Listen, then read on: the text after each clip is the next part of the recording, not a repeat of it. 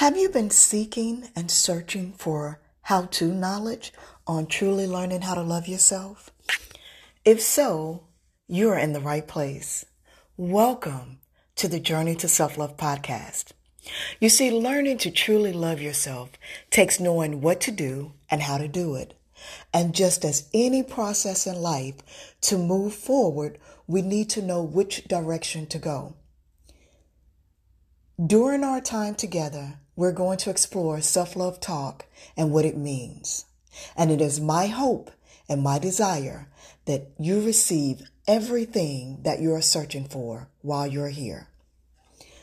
The most important relationship that we will ever experience in life will be the relationship that we share with ourselves. But before we get started, I'm going to pause for a brief message. And again, welcome to the Journey to Self Love podcast and enjoy your journey.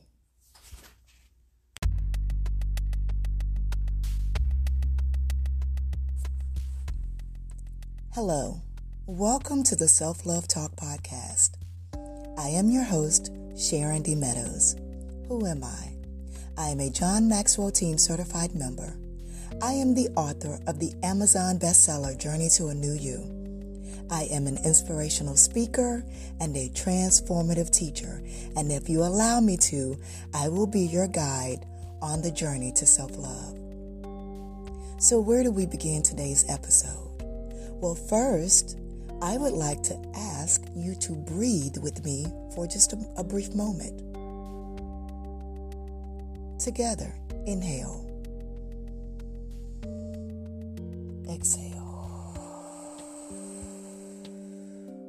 inhale.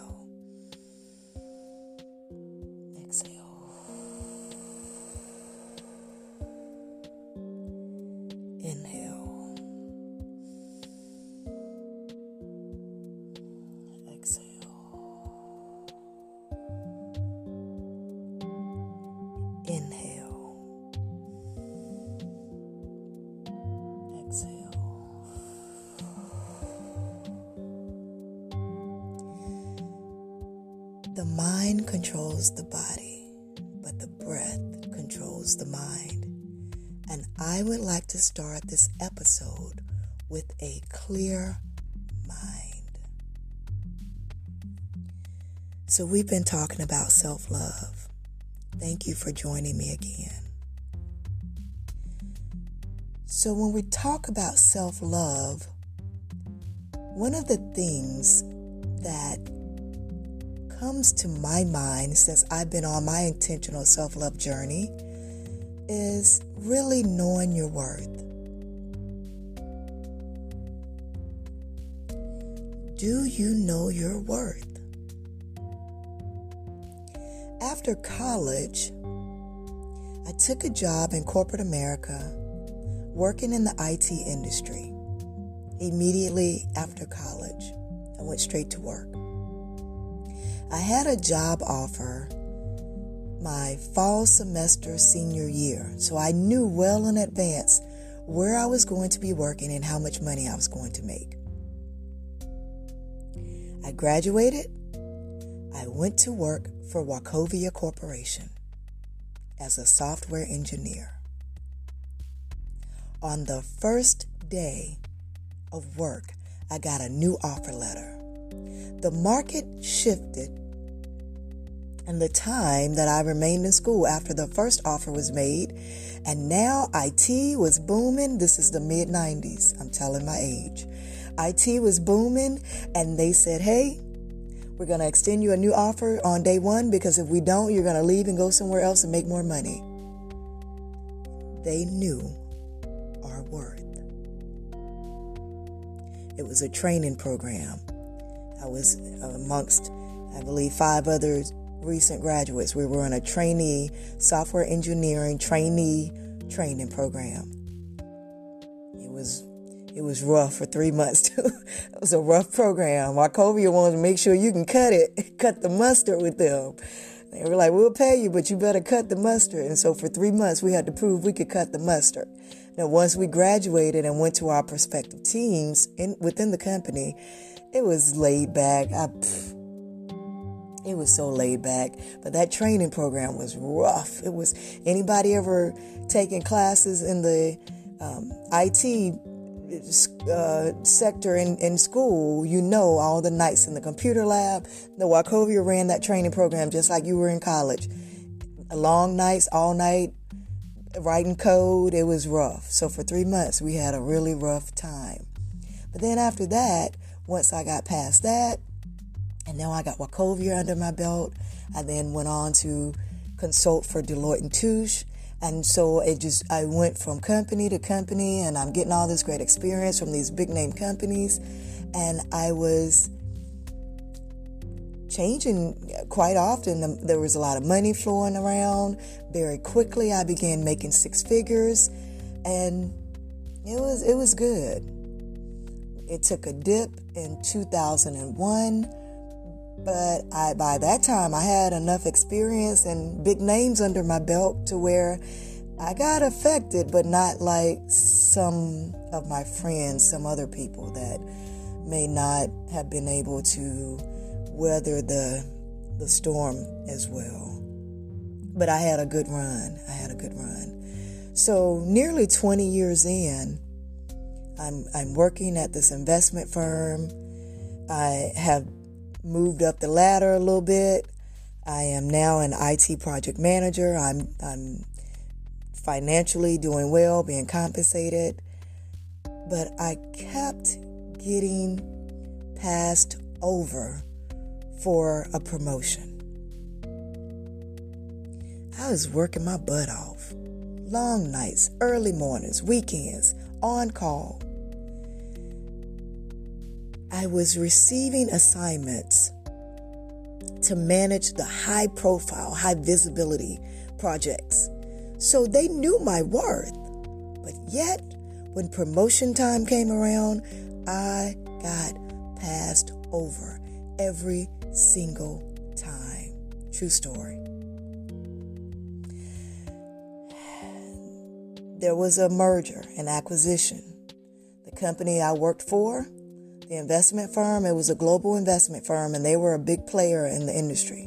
They started acquiring other investment firms that were not doing as well as they were. Well, before the information went public, so that people didn't panic, they put together a team of leads. And they gave us a code name. They called us into a conference room. It was a small select group of us. And they said, You guys are going to be the lead on this project and they gave it a code name. the code name was Venus. And only we were we were the elite group in the company that knew what Venus stood for. Whenever someone said Venus, only we knew. We were sworn to secrecy. There may be a panic in the public if this information leaks out, but we have to start preparing for this acquisition. And you guys have been selected as leads to be confidentially this, receive this information disclosed to you and you're sworn to secrecy. And every time you talk about it with each other, you use the code name Venus. I won't say what company, actually, it was two companies we acquired in this transaction, but um, I'm not advertising or doing promos for anybody, so co- company names really don't matter because we're not we're not advertising here. We're just sharing an experience. So I'm selected for this elite group of leads to run this um, acquisition, this trend, this merger that we that has to take place, and we can't let people know because it has not been publicly announced to the public. This project was crazy. I mean, it was crazy. We're bringing on accounts, investment accounts from two other companies, trying to merge them on our platform. Nothing matched. So, this was a huge, huge, huge merger effort. I ran my part as best I could, but most of it was outsourced because our team just was not equipped to do the conversion that needed to happen. So we didn't have the skills and the expertise in house. So was, this was a very costly project for this investment firm because we were outsourcing a lot of stuff to other companies to handle the conversion for us. Well, I started looking at ways to save money for the company. And I found a way to do some of the work in house.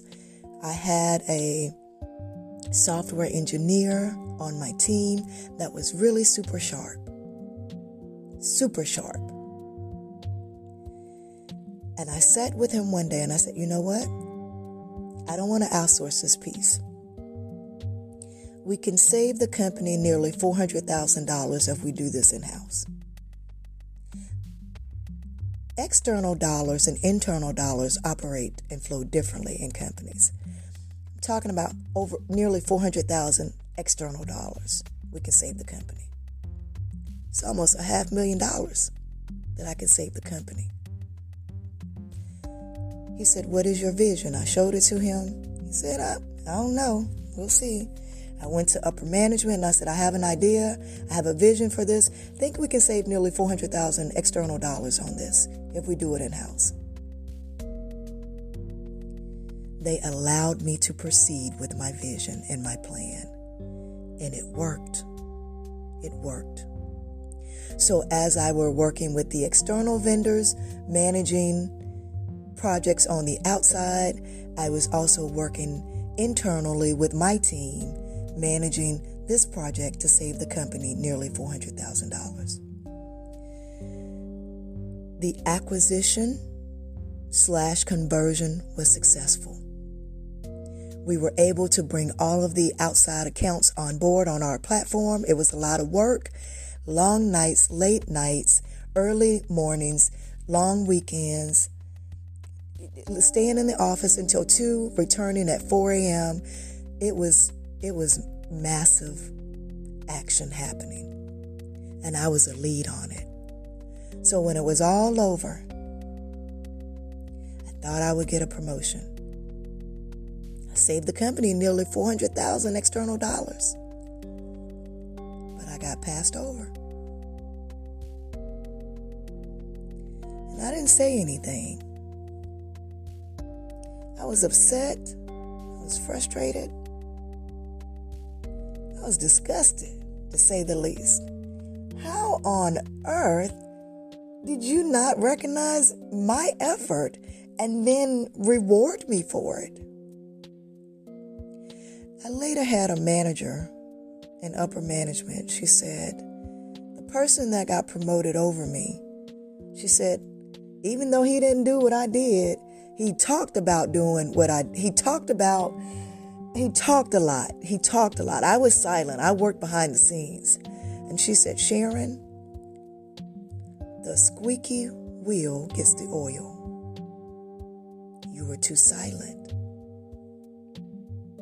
You didn't say anything. I said, But they knew what I was doing. They saw what I did. She said, But you didn't say anything. You didn't say anything to the people that mattered. People who were going to make the decision didn't know what you were doing. All they heard was the squeaky wheel. And he got the promotion. Wow. I'm sure some of you can relate to that. Next big project comes up. It's a company mandate. Windows 7 deployment. Who's selected for this? You got it. Get all the high profile, high visibility projects, especially the ones that have to happen by a certain date. I was always on time or ahead of schedule and below budget, but I couldn't get a promotion. This time, I said something. When I did something, I sent the emails and I said something. Now I'm getting the attention of all these people. They're like, who is this girl? Where'd she come from? Because I've been quiet all the time. And all of a sudden I'm making things happen and I'm, I'm making it known I'm making it happen. So all of the uppers and powers that be, they're taking notice of me. They didn't know me before. Nobody was tooting my horn. I'm working my butt off and nobody's tooting my horn for me. So now I toot my own horn. And now everybody's watching. And I'm shining. I'm shining like a bright light. Now I'm getting called into meetings I've never been invited to from senior level management. I'm getting emails and phone calls from people who've never even said hello to me walking in the hallway. People know who I am now because I spoke up. Now they know me. Now they know my worth. Project delivered on time well, it was over budget, but that wasn't, that's a whole nother story. Uh, there was a lot of sabotaging going on, but we, that's not what we're here for. We're going to keep it positive, keep the energy positive. However, when it was all said and done and it was over, it's time for promotions. I got passed over